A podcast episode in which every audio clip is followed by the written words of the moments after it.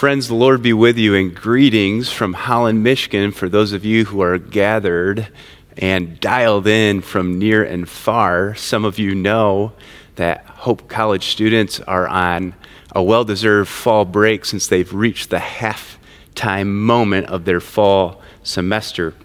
Check out some of these highlights from this year's fall launch, starting with the ninth annual root beer kegger. It was a night of fun and fellowship, and of course, dance moves that Pillar Lawn has never seen before. John Brown describes the scene as the most ironic in all of Christendom a mosh pit college party on the front lawn of an old Dutch Reformed church. Does it get any better than that?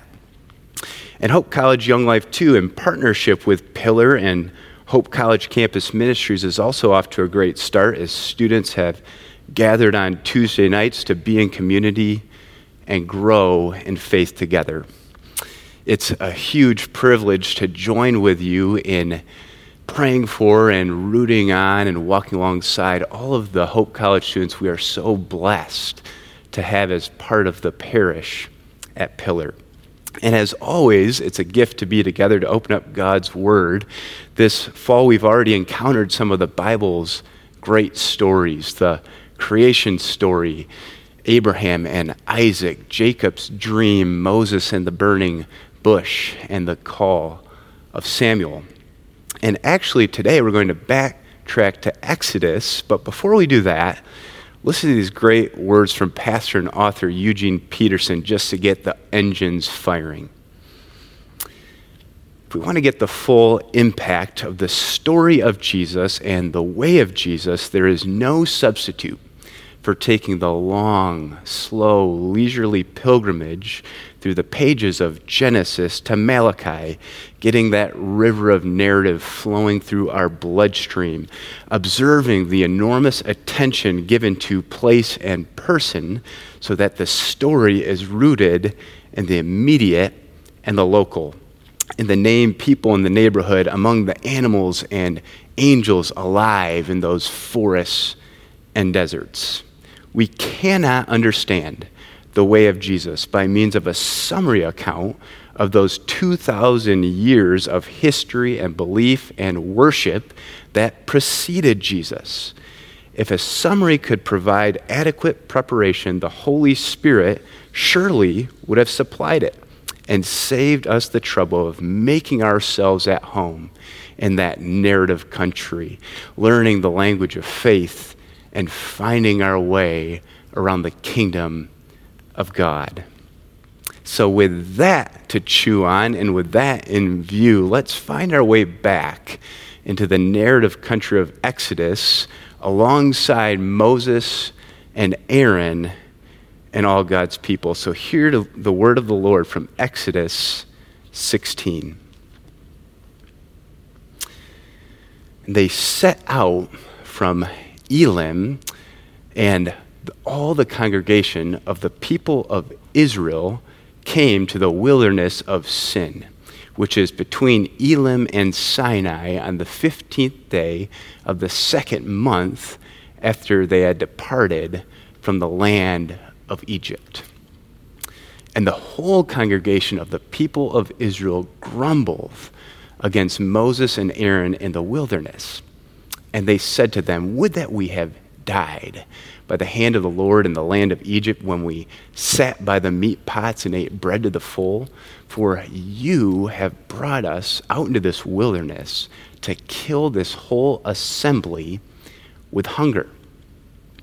And the Lord said to Moses, Behold, I am about to rain bread from heaven for you, and the people shall go out and gather a day's portion every day that I may test them whether they will walk in my law or not. On the sixth day, when they prepare what they bring in, it shall be twice as much as what they gather daily. So Moses and Aaron said to the people of Israel, At evening you shall know that the Lord brought you out of the land of Egypt. And in the morning you shall see the glory of the Lord, for he has heard your grumbling against the Lord. For what are we that you grumble against us? And then Moses said to the people of Israel at uh, evening, when the Lord gives you meat to eat, and in the morning bread to the full, because he has heard your grumbling, that you grumble against the Lord. For what are we? Your grumbling is not against us, but against the Lord. And then Moses said to Aaron, Say to the people of Israel, Come near before the Lord, for he has heard your grumbling. And as soon as Aaron spoke to the whole congregation of the people of Israel, they looked toward the wilderness, and behold, the glory of the Lord appeared in a cloud. And the Lord said to Moses, I have heard the grumbling of the people of Israel. Say to them, At twilight you shall eat meat, and in the morning I shall fill you with bread. Then you shall know that I am the Lord your God. And in the evening, quail came up and covered the camp, and in the morning, dew lay around the camp. And when the dew had lifted up, there was on the face of the wilderness a fine flake like thing, finer than frost, on the ground. And when the people of Israel saw it, they said to one another, Manna, that is, what is it? For they did not know what it was. And Moses said to them, It is the bread that the Lord has given you to eat. And this is what the Lord has commanded. Each one of you shall go out and gather, uh, and as much as he can eat. And you shall gather an omer according to the number of persons each one of you has in his tent. And the people of Israel did so. They gathered some more, some less. But when they went to measure it with an omer, Whoever had gathered much had nothing left over, and whoever gathered little had no lack. Each of them gathered as much as he could eat. This is the word of the Lord. Thanks be to God. Again, that's from Exodus 16.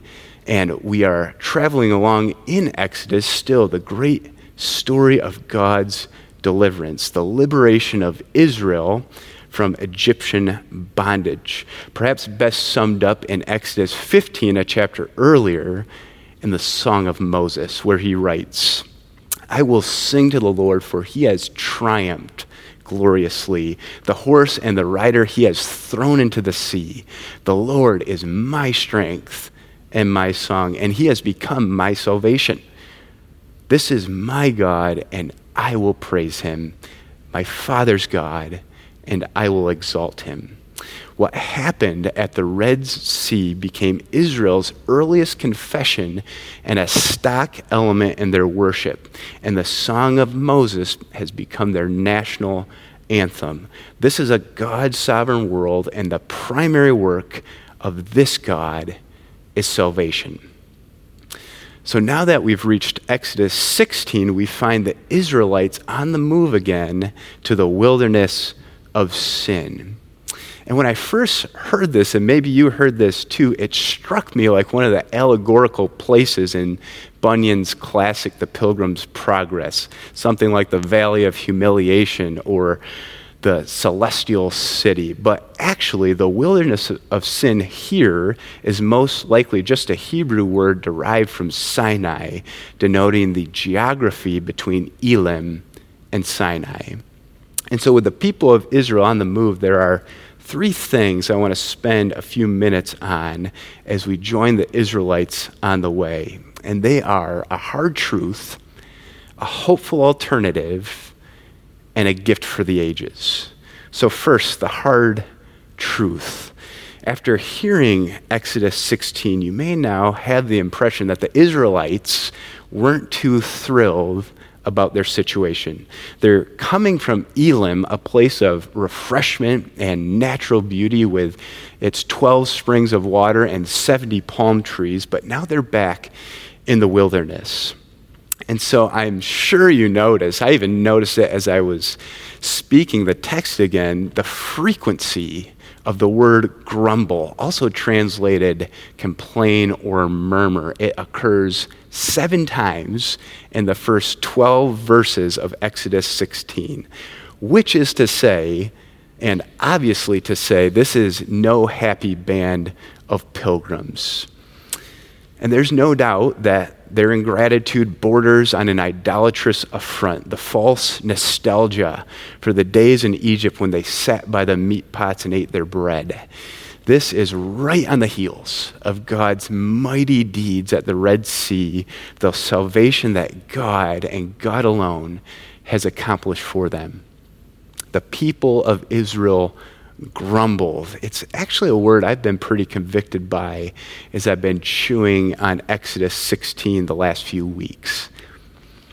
Last Monday, I was flying back from a wedding after a weekend spending time in Durham, North Carolina with some old friends of mine, and I was actually working on this sermon when the gate attendant at Raleigh Durham Airport came over the intercom to announce that our flight was delayed due to storms in Chicago, and whether we were going to make it in time for our connection to Grand Rapids was in serious question. And you can probably imagine where I'm going with this. The grumbling of Israel that I've been thinking on quickly leaped the gap from the wilderness of sin to the geography of my own soul.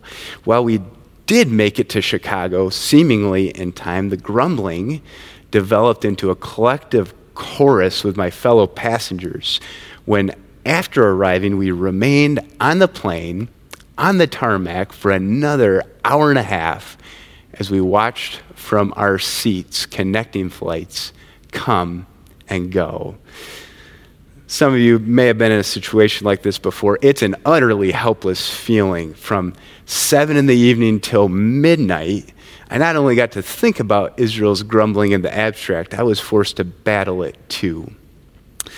Now, of course, my intent here is not to discount the particular context of Israel's grumbling, uh, which we'll return to in a minute.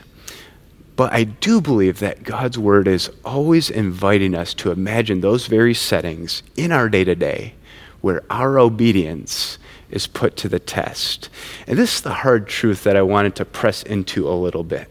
What the old theologians call sinful nature, that we love to control, love things on our own way and on our own terms. We're prone to wander, as the old hymn says it, and prone to depart from our dependence on the Lord. What was true of Israel in the wilderness is true of us as well. And it's a hard truth because if we're paying attention, we clamor for control on the regular, both internally and externally. This leads us to the second thing we're tracking today, what I find to be a hopeful alternative looking now at verses 9 and 10 from Exodus 16, where the whole congregation of Israel is invited to come near before the Lord, for he has heard their grumbling. The hopeful alternative from Exodus 16 is to return to the Lord. It's why confession is an absolute non negotiable in our worship and in our lives, where we enter the Lord's presence so that He can do a new work on us. And in God's Word, we find key corrector, correctives like from the Apostle Paul.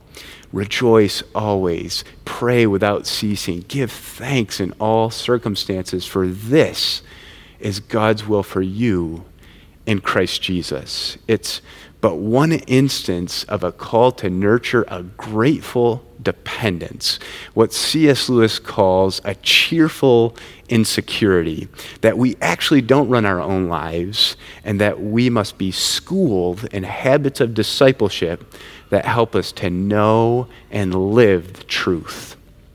And the truth is this that we are dependent rational creatures, to borrow a great phrase from philosopher Alasdair MacIntyre, dependent. That is, we are not our own, but we belong to the Lord and to one another. Rational. We are not governed by mere instinct, and not every desire we have is naturally good. But we are called to pursue ends proper to human life truth, goodness, beauty, wisdom, and righteousness. And we're creatures. That is, God alone is the creator. There is God and there is not God, and that's all there is. We are creatures and we exist because God creates.